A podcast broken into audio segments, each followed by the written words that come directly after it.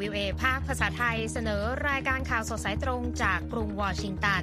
ออกอากาศสดทั้งภาพและเสียงนะคะ ประจำวันศุกร์ที่ 20 ตุลาคม 2566 ตามเวลาประเทศไทยนะคะ ซึ่งวันนี้มีดิฉันมีที่การกำลังวัน และคุณเยี่ยมยุสุดที่ฉายาร่วมดำเนินรายการวันนี้นะคะสำหรับหัวข้อข่าวที่น่าสนใจมีดังนี้ค่ะอิสราเอลโจมตีกาซาต่อหลังไบเดนเยือนเทลอาวีฟ สื่อนอกรายงานประธานาธิบดีปูตินตอบรับคำเชิญเยือนไทย ด้านผู้นำสีจิ้นผิงกระชับความร่วมมือปราบอาชญากรรมข้ามพรมแดน EU สั่ง Meta TikTok จัดการข้อมูลบิดเบือนในภาวะสงครามอิสราเอลฮามาสส่วนเสริมข่าววันนี้ บทวิเคราะห์ โจทย์ระยะสั้นการบ้านระยะยาวของรัฐบาลเศรษฐาปมอิสราเอลฮามาส และส่งท้ายกันด้วย พ่อแม่ชาวจีนตั้งคำถามเรื่องนโยบายจำกัดเวลาเด็กจ้องหน้าจอ จะเป็นอย่างไรรอติดตามได้ในข่าวสดสายตรงจากวิวเอสดจากกรุงวอชิงตันค่ะ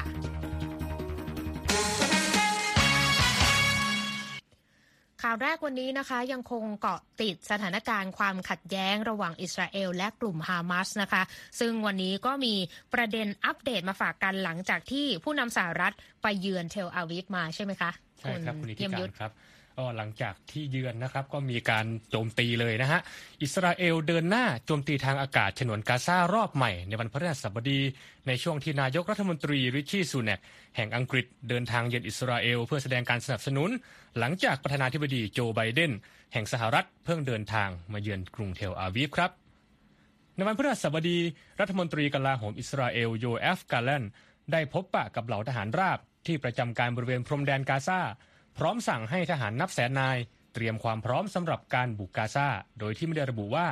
การส่งทหารบุกพื้นที่นั้นจะเกิดขึ้นเมื่อใดในช่วงที่อิสราเอลโจมตีทางอากาศรอบใหม่ในพื้นที่ดังกล่าว ไม่นานหลังจากแถลงการณ์รัฐมนตรีกลาโหมอิสราเอล นายกรัฐมนตรีเบนจามินเนทันยาฮูแห่งอิสราเอล ได้เผยแพร่วิดีโอระหว่างที่เขาพบปะกับเหล่าทหารอิสราเอลบริเวณพรมแดน และให้คำมั่นว่าจะนำชัยมาสู่อิสราเอลครับ ด้านผู้นำอังกฤษกล่าวระหว่างการเยือนอิสราเอลเมื่อวันพฤหัสบดีว่า คุณได้เผชิญกับการก่อการร้ายอันเลวร้ายที่ไม่อาจบรรยายได้ และผมต้องการให้คุณรับรู้ว่าสหราชอาณาจักรและผมจะยืนหยัดเคียงข้างคุณ เมื่อวันพุธที่ผ่านมาครับคุณนิติการ ประธานธิบดีโจไบเดนแห่งสหรัฐ ได้เยือนกรุงเทลอาวีฟเป็นช่วงเวลาสั้นๆ และได้มีการหารือกับผู้นำอิสราเอลครับในช่วงที่เกิดการโจมตีทางทหารที่ฆ่าชีวิตมากกว่า 3,400 รายในกาซาเพื่อตอบโต้การโจมตีของกลุ่มฮามาสที่ฆ่าชีวิตชาวอิสราเอลมากกว่า 1,400 ราย เมื่อ 7 ตุลาคมที่ผ่านมา ผู้นำสหรัฐกล่าวกับผู้สื่อข่าวเมื่อค่ำวันพุธว่า ผมได้กล่าวอย่างตรงไปตรงมากับอิสราเอล ว่าระหว่างที่อิสราเอลกำลังตกเป็นเหยื่อ อิสราเอลยังมีโอกาสในการบรรเทาความทุกข์ยากของพลเรือนผู้บริสุทธิ์ในกาซาซึ่งไร้ที่ไป และ เป็นสิ่งที่อิสราเอลควรต้องทำครับคุณนิติการ ค่ะทางผู้นำสหรัฐได้กล่าวด้วยนะคะ ว่าอียิปต์นั้นเห็นชอบที่จะเปิดพรมแดนในเมืองราฟากับกาซาค่ะ เพื่อเปิดทางให้รถขนส่งความช่วยเหลือด้านมนุษยธรรม 20 คันของทางสหประชาชาตินั้น สามารถเข้าถึงกาซาได้นะคะ แต่ก็ได้เตือนว่าหากกลุ่มฮามาสปิดทาง หรือพยายามเข้ายึดขบวนรถเหล่านี้ ความช่วยเหลือทั้งหมดก็จะถือเป็นสิ้นสุดไปนะคะ ผู้นำสหรัฐคาดว่าความช่วยเหลือนี้จะสามารถข้ามไปยังกาซาได้ในวันศุกร์ค่ะ หลังจากมีปัญหาถนนหนทางใกล้กับจุดข้ามพรมแดน เสียหายนะคะ แต่ก็ได้รับการซ่อมแซมไปแล้ว ขบวนรถบรรทุกอีกหลายสิบคันกำลังรอไฟเขียวในการข้ามพรมแดน ถ้าเกิดว่าขบวนรถ 20 คันแรกนี้สามารถผ่านพรมแดนไปได้อย่างราบรื่นนะคะ วิกฤตมนุษยธรรมก็ทวีความรุนแรงขึ้นในกาซาค่ะ คุณเยี่ยมยุทธ เมื่ออิสราเอลปิดการเข้าถึงน้ำไฟและเชื้อเพลิง รวมถึงสิ่งของจำเป็นเร่งด่วนไม่ให้เข้าถึงฉนวนกาซาหลังสงครามอิสราเอลฮามาสปะทุขึ้นเมื่อ 7 ตุลาคมนะคะ อย่างไรก็ตามทางผู้นำสหรัฐออกมาปฏิเสธรายงานข่าวที่ระบุว่ากองทัพสหรัฐนั้นจะเข้าร่วมกับกองทัพอิสราเอลในการต่อสู้กับเฮสบอลเลาะกลุ่มติดอาวุธในเลบานอนนะคะที่ตัดสินใจยื่นมือเข้าช่วยกลุ่มฮามาสและเข้าปะทะกับอิสราเอลในช่วงที่ผ่านมา โดยผู้นำสหรัฐกล่าวว่าได้หารือกับนายกรัฐมนตรีอิสราเอล เบนจามินเนทันยาฮูเกี่ยวกับแผนการของเขาในการบุกกาซาเพื่อจัดการกลุ่มฮามาสนะคะ และบอกว่ากองทัพสหรัฐและอิสราเอลได้พิจารณาทางเลือกอื่น ๆ ด้วยเช่นกันนะคะ แต่ก็ปฏิเสธที่จะลงรายละเอียดเพิ่มเติมเกี่ยวกับเรื่องนี้ค่ะ ทางสหรัฐได้ประกาศความช่วยเหลือ 100 ล้านดอลลาร์ให้กับชาวปาเลสไตน์เมื่อค่ำวันพุธนะคะ และในวันพฤหัสบดีทางรอยเตอร์รายงานได้ว่าทางกระทรวงกลาโหมสหรัฐหรือเพนทากอน มีแผนที่จะส่งระบบป้องกันขีปนาวุธ Iron Dome จำนวน 2 ชุดให้กับอิสราเอลนะคะทั้งนี้ผู้นำสหรัฐจะมีการปราศรัยเกี่ยวกับสถานการณ์ความขัดแย้งระหว่างอิสราเอลและกลุ่มฮามาส รวมถึงสถานการณ์ที่รัสเซียบุกรุกรานยูเครนนะคะในค่ำวันพฤหัสบดีด้วย ซึ่งในเวลา 7 นาฬิกาของวันศุกร์ตามเวลาในไทยนะคะ ทางผู้นำสหรัฐจะมีการปราศรัยในเรื่องนี้ และเราก็มีการสตรีมมิ่งนะคะถ่ายทอดสดนะคะติดตามได้ทางเว็บไซต์ voa thai com ทาง YouTube นะคะและทาง Facebook ของ voa thai ด้วยค่ะ เกี่ยวเนื่องกับเรื่องนี้นะคะ เรามีบทวิเคราะห์เกี่ยวที่คุณเยี่ยมยุทธนะคะจะพาไปสำรวจ โจทย์ของรัฐบาลไทย ภายใต้ความขัดแย้งของอิสราเอลฮามาสซึ่งไทยเองเราก็ทราบดีว่าเป็นหนึ่งในประเทศที่ได้รับผลกระทบจากสงครามอิสราเอลและฉนวนกาซาและที่ฉนวนกาซาซึ่งทำให้มีคนไทยเสียชีวิต บาดเจ็บ แล้วก็ถูกจับเป็นตัวประกันจากเหตุรุนแรงที่ปะทุขึ้นจากอีกฝากฝั่งของโลก และคุณเยี่ยมยุทธมีรายงานเรื่องนี้มาฝากกัน ครับคุณอิทธิการ เพราะว่าความขัดแย้งที่เกิดขึ้นที่อิสราเอลและก็ฉนวนกาซานะครับเป็นความขัดแย้งที่ไม่เพียงแต่สร้างแรงสั่นสะเทือนให้กับ โลกทั้งใบนะครับ ประเทศไทยที่มียอดผู้สูญเสีย และผู้ได้รับผลกระทบเนี่ยเยอะเพราะว่าก็มีคนไปทำงานที่นั่นกันเป็นหลักหมื่นนะฮะก็ถือว่ามีเขาเรียกว่าเป็นโจทย์เป็นข้อท้าทายสำหรับรัฐบาลไทยที่เพิ่งจะมารับตำแหน่งได้ไม่นานนะครับ แล้วก็เราก็ได้สำรวจนะครับว่าในระยะสั้นและระยะยาวเนี่ยมีโจทย์อะไรบ้างที่ควรจะต้อง คำนึงถึงนะฮะผมก็ได้ไปสัมภาษณ์ผู้เชี่ยวชาญกับภาคประชาสังคมมานะครับคุณอิทธิการด้านผู้ช่วยศาสตราจารย์อาทิตย์ทองอิน อาจารย์จากสาขารัฐศาสตร์ มหาวิทยาลัยสุโขทัยธรรมาธิราช มองว่าไทยสามารถใช้การทูตแบบทวิภาคี ระหว่างรัฐต่อรัฐ และยังสามารถจัดตั้งกลุ่มคณะทำงาน ให้คนที่มีสายสัมพันธ์ส่วนตัวกับทางอาหรับ หรือว่าทางกลุ่มฮามาสอย่างนี้ครับผมสามารถสื่อสารและต่อรองทั้งกับฝ่ายฮามาสและฝ่ายอิสราเอล เพื่อผลักดันให้เกิดพื้นที่ทางมนุษยธรรม แล้วก็ ปล่อยตัวประกันได้นะฮะลองไปฟังเสียงของอาจารย์อาทิตย์กันครับ ให้มีการเปิดปฏิบัติการช่วยเหลือทางมนุษยธรรม แบบครอบคลุมและรอบด้านต่อพลเรือนนะครับซิวิเลียนเนี่ยที่อยู่ในกาซาทั้งหมดนะครับ คือเราก็จะใช้ใช้กลไกตรงนี้ในการเข้าไปช่วยตัวประกันคนไทยด้วยในฐานะพลเรือนเหมือนกัน ที่จำเป็นจะต้องถูกการออกจากพลรบใช่ไหมครับ ในสถานการณ์อาร์มคอนฟ lict ที่มันมีกฎหมายมนุษยธรรมระหว่างประเทศคุ้มครองอยู่ นะครับ ต้องการพลเรือนเหล่านี้ออกมานะครับ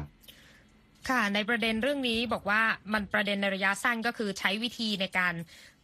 ต่อรองระดับตัวต่อตัวระหว่างรัฐต่อรัฐ หรือว่าคนที่มีคอนเน็ชันส่วนตัว นี่ก็เป็นมุมมองแบบในระยะสั้น แต่ว่ามุมมองในระยะยาวเนี่ยมีอะไรที่คิดว่าน่าจะเป็นความท้าทายของไทยหลังจากนี้อีกบ้างคะคุณยยุทธคือในระยะสั้นเนี่ยสิ่งที่สำคัญที่สุดตอนนี้คือต้องนำพาคนไทยเนี่ยให้กลับมาสู่ที่ปลอดภัยหรือว่าออกออกจากใช่ออกจากจุดเสี่ยงมาสู่จุดที่ปลอดภัยนะครับรวมถึงการเรียกร้องให้ปล่อยตัวประกันนะครับ แต่ว่าในระยะถัดมาเนี่ยครับศาสตราจารย์ทิตินันพงศ์สุทธิรักษ์ อาจารย์ประจำภาควิชาความสัมพันธ์ระหว่างประเทศคณะรัฐศาสตร์ จุฬาลงกรณ์มหาวิทยาลัย กล่าวว่าโจทย์ในระยะต่อไปเนี่ยมี 2 เรื่องครับคุณอิทธิการ เรื่องแรกคืออนาคตของแรงงานไทยที่จะไปทำงานในอิสราเอลหลังจากนี้ว่าจะเป็นยังไงต่อไปนะฮะและ 2 คือความเสี่ยงที่ไทยเนี่ยจะเป็นหนึ่งในพื้นที่ที่ถูกใช้ในการโจมตีอิสราเอล ซึ่งเรื่องนี้ก็ถือว่าเป็นเรื่องที่น่าจับตามองครับถ้าถามว่าเคยมีเหตุการณ์ในลักษณะคล้ายกันนี้เกิดขึ้นหรือเปล่าที่ว่าอิสราเอล ตัวตนของอิสราเอลในเมืองไทยเนี่ยตกเป็นเป้าหมายก็ต้องตอบว่ามีนะครับเพราะว่าในปี 2515 นะฮะเคยมีเหตุการณ์การบุกยึดสถานทูตอิสราเอลของขบวนการกู้ชาติปาเลสไตน์มาแล้ว แล้วก็ในปี 2537 นะครับก็มีคนร้ายที่จะขับรถบรรทุกระเบิดเนี่ยไปโจมตีสถานทูตอิสราเอล ซึ่งก็ตอนนั้นก็ไม่สำเร็จนะฮะเดี๋ยวลองไปฟังเสียงของอาจารย์ฐิตินันท์ดูนะครับประเทศไทยอาจจะมองว่าเป็นเป็น soft target หรือว่าเป็นเป็นพื้นที่ที่ ทำการง่ายนะครับ เข้าออกง่ายแล้วก็มีความหละหลวมหลาย ๆ อย่าง คืออยู่กินสบายความสุขสบายของเราเนี่ยในการเข้าออกง่ายที่นักท่องเที่ยวชอบเนี่ยเมื่อมาถึงประเด็นเรื่องก่อก่อการร้ายเนี่ยมันกลับเป็นตรงกันข้าม มันทำให้เป็นจุดอ่อนนะครับจุดแข็งคือว่าน่าเที่ยวน่ามาทานอาหารอะไรต่ออะไรนี้ แต่ว่าจุดอ่อนคือว่าเข้าง่ายแล้วปฏิบัติการง่ายก็ต้องพึงระวังเป็นพิเศษนะครับครับ นอกจาก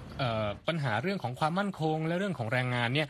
อีกหนึ่งความท้าทายที่ผมได้ข้อมูลมาก็คือเรื่องของภาวะความเกลียดชัง หรือว่าการตีตราชาวมุสลิมนะครับ ซึ่งก็มีความกังวลจากคนในสังคมมุสลิมในภาคใต้ของไทยนะครับคุณอัญชนาหิมินะจากกลุ่มด้วยใจนะครับ ที่เป็นภาคประชาสังคมในพื้นที่สามจังหวัดชายแดนภาคใต้เนี่ยเล่าให้วีโอเอไทยฟังว่า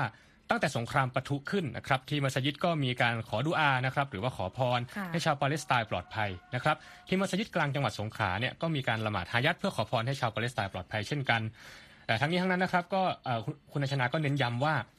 เรียกร้องให้มีการสื่อสารที่ไม่นำไปสู่การตีตรานะครับว่าชาวมุสลิมทุกคนสนับสนุนกลุ่มฮามาสนะฮะเพราะก่อนหน้านี้การสื่อสารในลักษณะการเหมารวม หรือว่าการใช้คำพูดใช้เมสเซจแบบใดแบบหนึ่งเนี่ยก็นำไปสู่การตีตราชาวมุสลิม ในสามจังหวัดชายแดนใต้มาแล้วนะครับ ในสมัยหลังการก่อวินาศกรรมนายบันบันที่สหรัฐเดี๋ยวเราลองไปฟังเสียงคุณอัญชนาดูครับ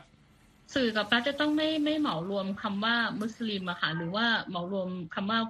ผู้นับถือศาสนาอิสลาม หรือผู้ที่แสดงความเห็นอกเห็นใจชาวปาเลสไตน์อย่างเงี้ยค่ะว่าเป็นผู้ที่สนับสนุนฮามาสอันนี้อย่างแรกเลยนะคะ อย่างที่สองก็คือทำความเข้าใจว่าในบริบทของในในในในความเป็นมนุษย์ด้วยกันนะคะ ความเห็นอกเห็นใจผู้ที่เป็นกลุ่มก้อนเดียวกันเนี่ย เป็นธรรมชาติของมนุษย์ แต่ความเห็นอกเห็นใจนั้นไม่ได้หมายความว่าเขาจะเป็นผู้หนึ่งในผู้ที่สนับสนุนการใช้ความรุนแรง ครับมาดูท่าทีจากภาครัฐกันบ้างนะครับคุณอิทธิการ นางกัญจนาพัทรโชค อธิบดีกรมสารนิเทศ และโฆษกกระทรวงการต่างประเทศ แถลงเมื่อวันที่ 18 ตุลาคมตามเวลาของประเทศไทยนะครับ ว่ามีแผนที่จะลำเลียงชาวไทยจากกรุงเทลอาวิฟไปยังนครดูไบประเทศสหรัฐอาหรับเอมิเรตเพื่อนำคนกลับประเทศด้วยเที่ยวบินเช่าเหมาลำที่จะมีหลายเที่ยวกว่าในปัจจุบันนะฮะโดยคาดว่าจะเริ่มต้นแผนตั้งแต่วันที่ 22 ตุลาคมเป็นต้นไปครับ ในส่วนการช่วยเหลือตัวประกันของไทยนะครับก็มีการหารือในทุกระดับเพื่อให้มั่นใจว่าตัวประกันไทยยังปลอดภัย และขอให้มีการปล่อยตัวพลเมืองผู้บริสุทธิ์ด้วยเดี๋ยวเราลองไปฟังเสียงท่านโฆษกครับ ทุกฝ่ายนะคะ รัฐบาลท่านนายก ท่านรองนายกรัฐมนตรีว่าการกระทรวงการต่างประเทศรัฐมนตรีทุกท่านทุกฝ่ายเนี่ยได้หารือ ในทุกระดับนะคะทั้งทั้งระดับรัฐบาลผู้นำระดับรัฐมนตรี ระดับสถานทูตต่างๆเนี่ยในการที่จะเรียกร้องและให้แน่ใจว่าตัวประกันของเราเนี่ยมีความปลอดภัยนะคะแล้วก็ขอให้ปลดปล่อยพลเรือนผู้บริสุทธิ์ ก็แต่ขอให้วางใจได้ว่าทุกฝ่ายทุกคนพยายาม นั่นก็คือคำยืนยันจากทางการไทยนะครับว่าจะช่วยเหลือตัวประกันไทยว่าทำกันในทุกระดับเลยนะครับ เพียงจะเป็นเรื่องที่อ่อนไหวแล้วก็ยังเปิดเผยไม่ได้ครับ คุณนิติการ ค่ะ ขอบคุณมากค่ะ คุณเยี่ยมยุทธค่ะสำหรับ รายงานเชิงวิเคราะห์ โจทย์ระยะสั้นการบ้านระยะยาวที่รัฐบาลไทยที่เพิ่งเข้ามาบริหารประเทศใหม่ต้องรับมือกับเหตุการณ์ความขัดแย้งที่เกิดขึ้นระหว่างอิสราเอลและกลุ่มฮามาสนะคะอายังเกี่ยวเนื่องกับเรื่องนี้ แต่ว่าเป็นวิติของสื่อสังคมออนไลน์กันบ้างที่มีกระแสมีคลื่นของคลิปหรือว่าภาพต่างๆ จากเหตุรุนแรงที่เกิดขึ้นรวมถึงข้อมูล ข่าวปลอมข่าวบิดเบือนต่างๆ ที่เผยแพร่ในสื่อสังคมออนไลน์ ทีนี้ทางสหภาพยุโรปหรือทาง EU ก็ออกมาเรียกร้องนะคะสองสื่อสังคมออนไลน์หลักก็คือ TikTok นะแล้วก็ Meta ซึ่งเป็นบริษัทแม่ของสื่อสังคมออนไลน์ Facebook และ Instagram นะคะให้มีการจัดทำรายละเอียดเกี่ยวกับการรับมือการเผยแพร่เนื้อหาที่บิดเบือน และเนื้อหาที่ผิดกฎหมาย ที่เกี่ยวเนื่องกับสงครามอิสราเอลฮามาสนะคะ ภายใต้กฎหมายใหม่ของ EU ที่พร้อมที่จะสั่งปรับเป็นหลักหลายพันล้านดอลลาร์กับบริษัทยักษ์ใหญ่ด้านเทคโนโลยีเหล่านี้นะคะ ที่ไม่ปกป้องผู้ใช้งานมากเพียงพอ AP รายงานว่าทางคณะกรรมาการยุโรปค่ะ ได้ขอให้บริษัทสื่อสังคมออนไลน์ทั้งสองให้ข้อมูลเกี่ยวกับการปฏิบัติตามกฎระเบียบของสหภาพยุโรป ที่มุ่งเป้าควบคุมดูแลสื่อสังคมออนไลน์เหล่านี้นะคะ ทางคณะกรรมาการยุโรปก็ขอให้ทั้ง Meta และ TikTok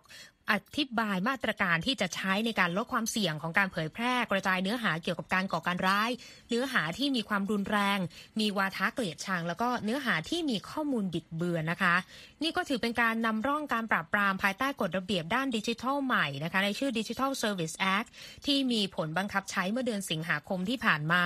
แล้วก็ช่วยให้สภาพยุโรปเข้าควบคุมดูแลบริษัทเทคโนโลยีรายใหญ่ของโลกได้ โดยหากบริษัทเหล่านี้ไม่ทำตาม ก็อาจจะเจอโทษปรับนะคะสูงสุดถึง 6%ของรายได้ทั่วโลกของบริษัทเลยทีเดียว โดยเมื่อสัปดาห์ที่แล้วนะคะรัฐบาลกรุงบรัสเซลได้เริ่มบังคับใช้กฎหมายนี้ กับสื่อสังคมออนไลน์ X นะคะ ชื่อเดิมก็คือ Twitter นั่นเองของอีลอนมัสก์และกฎหมายนี้ถูกทดสอบในช่วงความขัดแย้งของอิสราเอลกับฮามาสที่มีเนื้อหาทั้งรูปภาพ แล้วก็วิดีโอทะลักล้นบนสื่อสังคมออนไลน์นะคะ ทั้งนี้ทาง Meta ระบุว่าทีมงานทำงานอย่างเต็มที่ค่ะ ในการทำให้แพลตฟอร์มปลอดภัยนะคะ แล้วทาง TikTok เองกลับไม่ได้ตอบกลับค่ะ เมื่อ AP สอบถามความเห็นในประเด็นดังกล่าวในช่วงเวลาที่รายงานข่าวนี้นะคะ คุณกำลังรับฟังข่าวสดสายตรงจากวิวเอภาคภาษาไทยกรุงวอชิงตัน ช่วงหน้ายังมีข่าวสารที่น่าสนใจรออยู่ค่ะ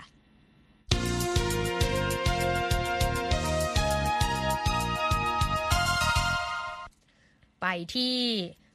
กรุงปักกิ่งกันบ้างก็เป็นควันหลงนะคะ เวทีการประชุมสุดยอด BRI นะคะ Belt and Road Initiative หนึ่งแถบหนึ่งเส้นทางนั่นเองที่สิ้นสุดไปเมื่อกลางสัปดาห์ สื่อต่างประเทศนะคะ รายงานว่าประธานาธิบดีวลาดิเมียร์ปูตินแห่งรัสเซียได้ตอบรับคำเชิญการเยือนประเทศไทยอย่างเป็นทางการ ที่นายกรัฐมนตรีของไทยนั้นได้เทียบเชิญนะคะ ระหว่างการพบกันที่กรุงปักกิ่ง ขณะที่ทางผู้นำจีนนะคะก็มีการกระชับความร่วมมือกับไทย ในการปราบปรามอาชญากรรมข้ามพรมแดนค่ะ โดยสื่อ South China Morning Post อ้างอิงรายงานของ FP และ Bloomberg นะคะเกี่ยวกับเรื่องนี้ และว่านายกรัฐมนตรีเศรษฐาทวีสินได้เชิญประธานาธิบดีวลาดิเมียร์ปูตินแห่งรัสเซีย มาเยือนไทยอย่างเป็นทางการในปีหน้านะคะ ตามการเปิดเผยของผู้นำไทยที่กรุงปักกิ่งเมื่อวันพุธ โดยนายกเศรษฐาและประธานาธิบดีปูตินได้หาหรือนอกรอบในการประชุมสุดยอดหนึ่งแถบหนึ่งเส้นทางที่กรุงปักกิ่งเมื่อค่ำวันอังคาร และหารือเรื่องการค้าและความสัมพันธ์ด้านวัฒนธรรมนะคะ ผู้นำไทยกล่าวเมื่อวันพุธค่ะว่าประธานาธิบดีรัสเซียเองก็ชอบภูเก็ต เข้าใจว่าเดินทางมาเป็นประจำซึ่งก็กล่าวถึงการที่ผู้นำรัสเซียมาเยือนรีสอร์ทในภูเก็ตนั่นเองนะคะแล้วก็รัฐบาลไทยก็มีการออกแถลงการณ์ยืนยันการตอบรับคำเชิญของนายกไทยจากผู้นำรัสเซียนะคะ แต่ก็ไม่มีการกำหนดวันเวลาที่ชัดเจนออกมานะคะ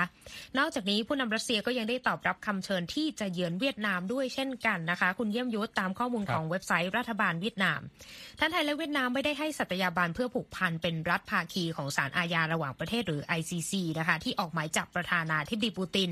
ในข้อหาก่ออาชญากรรมสงคราม จากข้อกล่าวหาที่ว่าเขามีส่วนร่วมสั่งการลักพาตัวเด็กๆ ชาวยูเครน ระหว่างปฏิบัติการทางทหารของรัสเซีย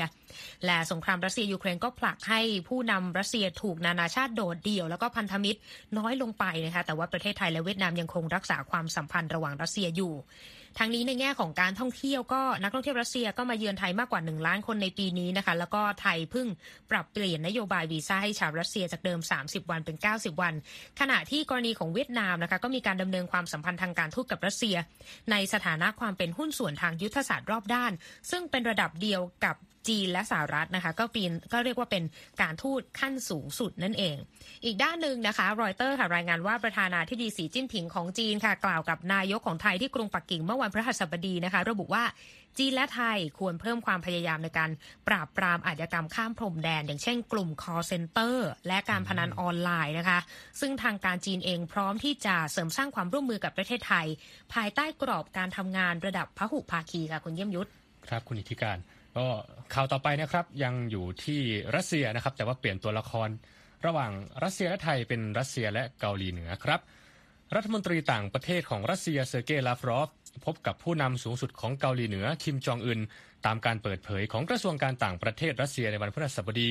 ทั้งสองประเทศกระชับความสัมพันธ์แน่นแฟ้นในช่วงเวลาที่รัสเซียและเกาหลีเหนือ ต่างเผชิญกับสิ่งที่พวกเขาเรียกว่า ความก้าวร้าวจากชาติตะวันตกที่สหรัฐเป็นแกนนำครับ สื่อรัฐบาลรัสเซียแทสกล่าวรายงานนะครับว่ารัฐมนตรีลาฟรอฟเดินทางถึงกรุงเปียงยางเมื่อวันพุธและได้หารือกับผู้นำคิมเป็นเวลาหนึ่งชั่วโมง แต่ไม่ได้ลงรายละเอียดใดๆเพิ่มเติม กระทรวงการต่างประเทศรัสเซียระบุว่ารัฐมนตรีลาฟรอฟกล่าวขอบคุณเกาหลีเหนือระหว่างงานเลี้ยงรับรองที่กรุงเปียงยางเมื่อวันพุธว่ามอสโกเห็นคุณค่าของการสนับสนุนอย่างไม่ย่อหย่อนของรัฐบาลเปียงยาง ในสงครามยูเครนของรัสเซีย ที่รัสเซียเรียกมาตลอดว่าเป็นปฏิบัติการพิเศษทางการทหาร และให้คำมั่นถึงการสนับสนุนและความเป็นหนึ่งเดียวอย่างเต็มที่ของรัฐบาลกรุงมอสโก ต่อผู้นำคิมครับ สื่อ IRA ของรัฐบาลรัสเซียรายงานด้วยนะครับว่า หลังการหารือกับรัฐมนตรีต่างประเทศเกาหลีเหนือ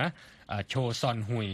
รัฐมนตรีลาฟรอฟกล่าวกับผู้สื่อข่าวว่า กิจกรรมทางการทหารของสหรัฐกับชาติพันธมิตรอย่างญี่ปุ่นและเกาหลีใต้นั้น เป็นสิ่งที่น่ากังวล เมื่อวันพฤหัสบดีกองทัพเรือสหรัฐและเกาหลีใต้ ร่วมกับพันธมิตรอีก 4 ประเทศ ได้แก่แคนาดา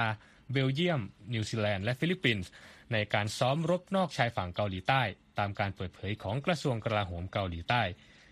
ทั้งนี้การเยือนเกาหลีใต้ของรัฐมนตรีต่างประเทศรัสเซีย ถูกมองว่าเป็นการเตรียมการสำหรับ การมาเยือนเกาหลีเหนือของประธานาธิบดีวลาดิเมียร์ปูติน ที่กระชับความสัมพันธ์แน่นแฟ้นยิ่งขึ้นกับเกาหลีเหนือที่ถูกนานาชาติโดดเดี่ยวในช่วงที่ผ่านมาครับคุณอิทธิการ ค่ะไปกันที่ฟิลิปปินส์กันบ้างนะคะ มีการเตรียมการจัดตั้งกองบัญชาการไซเบอร์นะคะ ในการยกระดับการรับมือกับการโจมตีไซเบอร์ และจะผ่อนคลายกฎการรับสมัคร ให้ผู้ที่สนใจเข้าร่วมกองบัญชาการใหม่นี้นะคะ เพื่อที่จะทำให้แน่ใจว่าจะสามารถดึงดูดผู้เชี่ยวชาญด้านเทคโนโลยีเข้ามาร่วมงานได้จริง ๆ ตามรายงานของรอยเตอร์นะคะ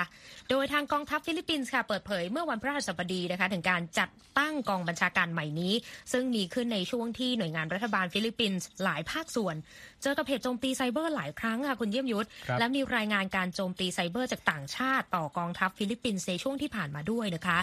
ทางพลเอกโรมิโอบราวเนอร์ค่ะผู้บัญชาการกองทัพฟิลิปปินส์ได้กล่าวกับผู้สื่อข่าวว่ากองทัพและรัฐบาลเผชิญการโจมตีไซเบอร์แทบทุกวัน แม้ว่าจะเป็นการโจมตีที่ไม่ประสบความสำเร็จสักครั้ง แล้วก็บอกว่าผมเชื่อว่ามีการโจมตีบางส่วนมาจากต่างประเทศด้วยสำหรับการจัดตั้งกองบัญชาการไซเบอร์ของฟิลิปปินส์ในครั้งนี้นะคะผู้บัญชาการกองทัพฟิลิปปินส์ก็บอกว่า แทนที่จะรับสมัครเหล่าทหารมาร่วมงานโดยตรง ครั้งนี้เขาจะเปลี่ยน เป็นรับสมัครนักรบไซเบอร์แทนนะคะ แล้วก็บอกว่านักรบรุ่นใหม่ไม่จำเป็นต้องมีมัดกล้ามแข็งแรงบึกบึนนะคะ ส่วนการฝึกของกองกำลังไซเบอร์ของฟิลิปปินส์ก็เป็นส่วนหนึ่งค่ะ ของการซ้อมรบร่วมของกองทัพสหรัฐในปีนี้นะคะ ซึ่งเป็นการมุ่งเน้นถึงความสำคัญของการบรรจุเรื่องความมั่นคงไซเบอร์ เป็นหนึ่งในยุทธศาสตร์การป้องกันประเทศนะคะ ในการสร้างความทันสมัยให้กับกองทัพฟิลิปปินส์ด้วยเหมือนกันค่ะ คุณเยี่ยมยุทธอ๋อครับผมก็เป็น เป็นข่าวเกี่ยวกับกึ่งเทคโนโลยีกึ่งความมั่นคงนะครับข่าวต่อไปจะเป็นเรื่องข่าววิทยาศาสตร์นะฮะว่าทีมนักวิทยาศาสตร์จากหลายประเทศนะครับได้ตรวจสอบคุณภาพปลาจากท่าเรือใกล้กับโรงไฟฟ้าฟุกุชิมะเพื่อประเมินผลกระทบหลังการปล่อยน้ำปนเปื้อนกัมมันตรังสีที่ผ่านการบำบัดแล้ว หลังภัยพิบัติแผ่นดินไหวเมื่อปี 2011 ครับรอยเตอร์รายงานนะครับว่า การศึกษาที่นำโดยองค์การสหประชาชาติหรือว่า UN ชุดนี้นะครับ เป็นชุดแรกนับตั้งแต่ญี่ปุ่นประกาศปล่อยน้ำบำบัดจากพื้นที่ดังกล่าว เมื่อเดือนสิงหาคมที่ผ่านมา ซึ่งตามมาด้วยการวิพากษ์วิจารณ์ทั้งจากชาวประมงในพื้นที่รวมไปถึงจีนนะครับที่ตัดสินใจงดนำเข้าสินค้าทะเลจากญี่ปุ่น นักวิทยาศาสตร์จากจีนเกาหลีใต้ และแคนาดาได้ตรวจตราตัวอย่างปลาที่เก็บมาสดๆนะครับจากท่าเรือที่ตั้งอยู่ห่างจากโรงไฟฟ้า 50 กิโลเมตรด้านองค์กร องค์การพลังงานปรมาณูระหว่างประเทศหรือ IAEA ระบุนะครับว่าตัวอย่างเหล่านี้จะถูกนำไปทดสอบในห้องทดลองของแต่ละประเทศครับ ด้านพอแมกกินิตี้นักวิทยาศาสตร์ที่ดูแลเรื่องการสำรวจกับ IAEA นะครับก็กล่าวว่ารัฐบาลญี่ปุ่นเป็นผู้ร้องขอให้มีการวิจัยนี้ และหนึ่งในเหตุผลที่ร้องขอให้มีการวิจัยนี้ครับคุณนิการ ก็คือเพื่อต้องการสร้างความมั่นใจในตัวข้อมูลที่ญี่ปุ่นกำลังจัดทำอยู่ครับรอยเตอร์ระบุนะครับว่า ภัยพิบัติที่ฟุกุชิมะทำให้น้ำที่ไหลผ่านเตาปฏิกรณ์ไฟฟ้า ปนเปื้อนสารกัมมันตรังสีการบำบัดน้ำปนเปื้อนเนี่ยครับที่มีปริมาณประมาณ 5 ล้านตันนะครับกระทำโดยกรองสารหลายชนิดออกไป เหลือไว้เพียงแต่สารที่เรียกว่าทริเทียมนะครับที่เป็นไอโซโทปของธาตุไฮโดรเจน ซึ่งกรองออกอกรองออกไปได้ยากนะครับแต่ว่าถูกทำให้เจือจาง จนอยู่ในสัดส่วนที่ต่ำกว่าที่กฎหมายกำหนดครับค่ะโดยทริเทียมนะครับถูกจัดเป็นสารที่ไม่มีอันตรายนะครับ เพราะว่าไม่มีกำลังพอที่จะเจาะทะลุผิวหนังของมนุษย์ไปได้ครับแต่ว่าข้อมูลจากบทความใน Scientific American เมื่อปี 2014 ก็ระบุนะครับว่า หากบริโภคทริเทียมเข้าไปในระดับที่มากเกินกว่าน้ำที่บำบัดแล้วจากฟุกุชิมะนะครับ ก็เพิ่มความเสี่ยงต่อการเกิดโรคมะเร็งครับคุณนิติการอืมเป็นประเด็นที่น่าติดตามแล้วก็หลายประเทศรวมถึงกรณีของจีนก็ให้ความกังวลเกี่ยวกับสารปนเปื้อนดังกล่าวด้วยนะคะคุณกำลังรับฟังข่าวสดสายตรงจากวิวเอภาคภาษาไทยกรุงวอชิงตันนะคะ ช่วงสุดท้ายวันนี้ยังมีเรื่องราวปัญหาเด็กจ้องหน้าจอมาฝากกันค่ะ Voice of America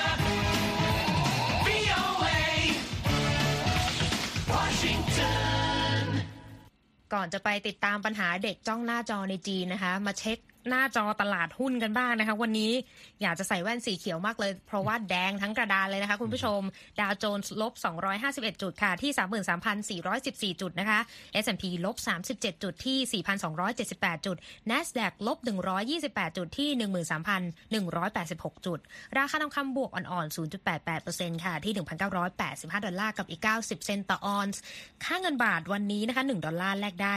36 ดอลลาร์36 บาทกับอีก 40 สตางค์ค่ะเอาล่ะส่งท้ายกันวันนี้นะคะ เมื่อเร็วๆนี้ค่ะทางรัฐบาลจีนออกนโยบาย ซึ่งจำกัดให้เยาวชนสามารถใช้สมาร์ทโฟนได้สูงสุด วันละ 2 ชั่วโมงนะคะและห้ามใช้ในระหว่างที่เลย4ี่ทุ่มไปจนถึง6โมงเช้าของอีกวันหนึ่งนะคะ แต่ว่าบรรดาคุณพ่อคุณแม่ชาวจีนค่ะ ตั้งคำถามบอกมาว่ากฎหมายนี้จะถูกนำมาบังคับใช้อย่างมีประสิทธิผลได้หรือไม่และเป็นไปอย่างไร ซึ่งคุณธัญพรสุนทรวงศ์มีรายงานจากรอยเตอร์มาถ่ายทอดเสนอค่ะ เอริซาหยานเด็กหญิงชาวจีน ซึ่งใช้โทรศัพท์สมาร์ทโฟนได้อย่างคล่องแคล่วในวัยหกขวบ เริ่มใช้สมาร์ทโฟนตั้งแต่ตอนที่อายุเพียงสี่ขวบเท่านั้น วาวหยาน คุณแม่ของเอริซามีความกังวลเกี่ยวกับการติดโทรศัพท์มือถือในหมู่เด็กๆ เช่นเดียวกับพ่อแม่คนอื่นๆ ในประเทศจีนนะคะ เมื่อเดือนสิงหาคม รัฐบาลจีนได้ร่างกฎหมาย ซึ่งจำกัดให้เยาวชน สามารถใช้สมาร์ทโฟนได้สูงสุดวันละสองชั่วโมง และห้ามใช้ในระหว่างเวลาสี่ทุ่มจนถึงหกโมงเช้าค่ะ รายงานข่าวจากสื่อท้องถิ่นระบุว่า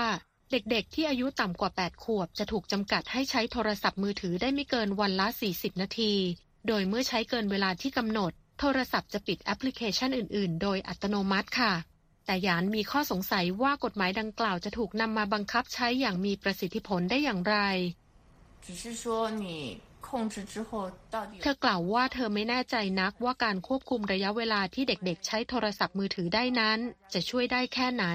เพราะตอนนี้สินค้าอิเล็กทรอนิกส์ต่างๆ ก็มีโหมดสำหรับผู้สูงอายุและสำหรับเด็กอยู่แล้ว ดังนั้นเธอจึงต้องการทราบว่า มีงานวิจัยเกี่ยวกับประสิทธิภาพของการใช้กฎข้อบังคับนี้หรือไม่ และถ้าหากบริษัทต่างๆ เพิ่มฟังก์ชันนี้เข้าไปอีก จากฟังก์ชันพื้นฐานที่มีอยู่แต่เดิมแล้ว ก็ไม่รู้ว่าจะได้ผลดีกว่าเดิมหรือไม่ค่ะ ถึงแม้ว่าเธอจะมีความกังวลในเรื่องการที่เด็กๆ ติดอินเทอร์เน็ต แต่เธอก็มองว่าการใช้โทรศัพท์เป็นส่วนสำคัญ และไม่สามารถหลีกเลี่ยงได้ในสังคมยุคใหม่นี้ นอกจากนี้วอลยังกังวลว่าเอริซาจะตามเพื่อนๆไม่ทัน ในเรื่องความคล่องแคล่วในการใช้เทคโนโลยี หากเวลาหน้าจอของเธอถูกจำกัดมากเกินไปนะคะ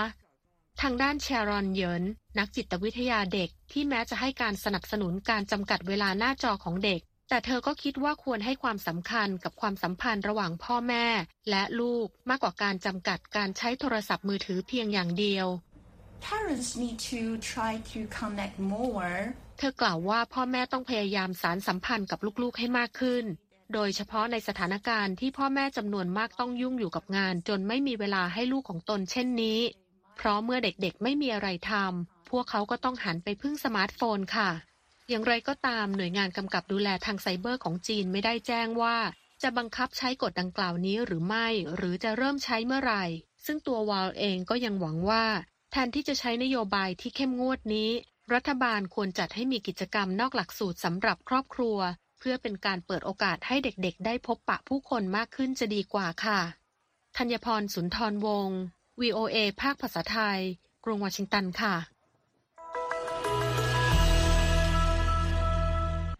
ขอบคุณมากค่ะ คุณธัญพรคะและที่จบไปคือข่าวสดสายตรงจากกรุงวอชิงตันวันนี้นะคะ ดิฉันนิติการกำลังวันและคุณเยี่ยมยุทธสุทธิฉายาผู้รายงาน สวัสดีค่ะ สวัสดีครับ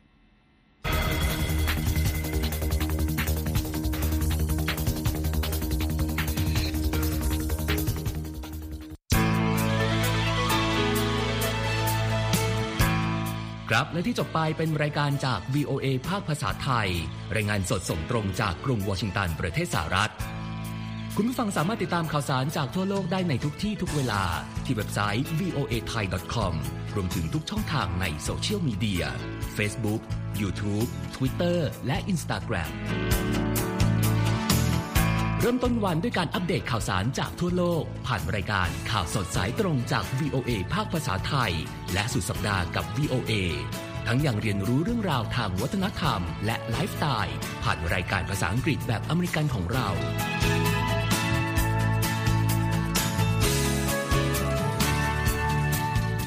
ติดตามความเคลื่อนไหวในประเทศสหรัฐ การเมืองอเมริกัน พร้อมเข้าใจที่มาที่ไปของเหตุการณ์สำคัญ รวมถึงข่าวต่างประเทศ จากแหล่งข่าวที่เชื่อถือได้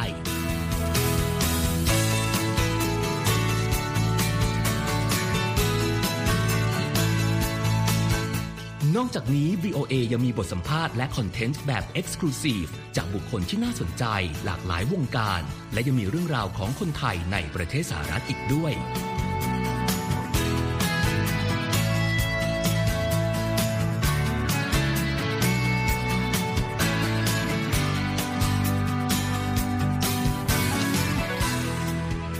นะครับที่ให้ VOA ไทยเป็นส่วนหนึ่งในการติดตามข่าวสารสาระและเกร็ดความรู้ของคุณ จากรายการต่างๆ ที่เรามุ่งมั่นนำเสนอ เพื่อความเที่ยงตรง ทันเหตุการณ์ และมีประโยชน์ในทุกๆวัน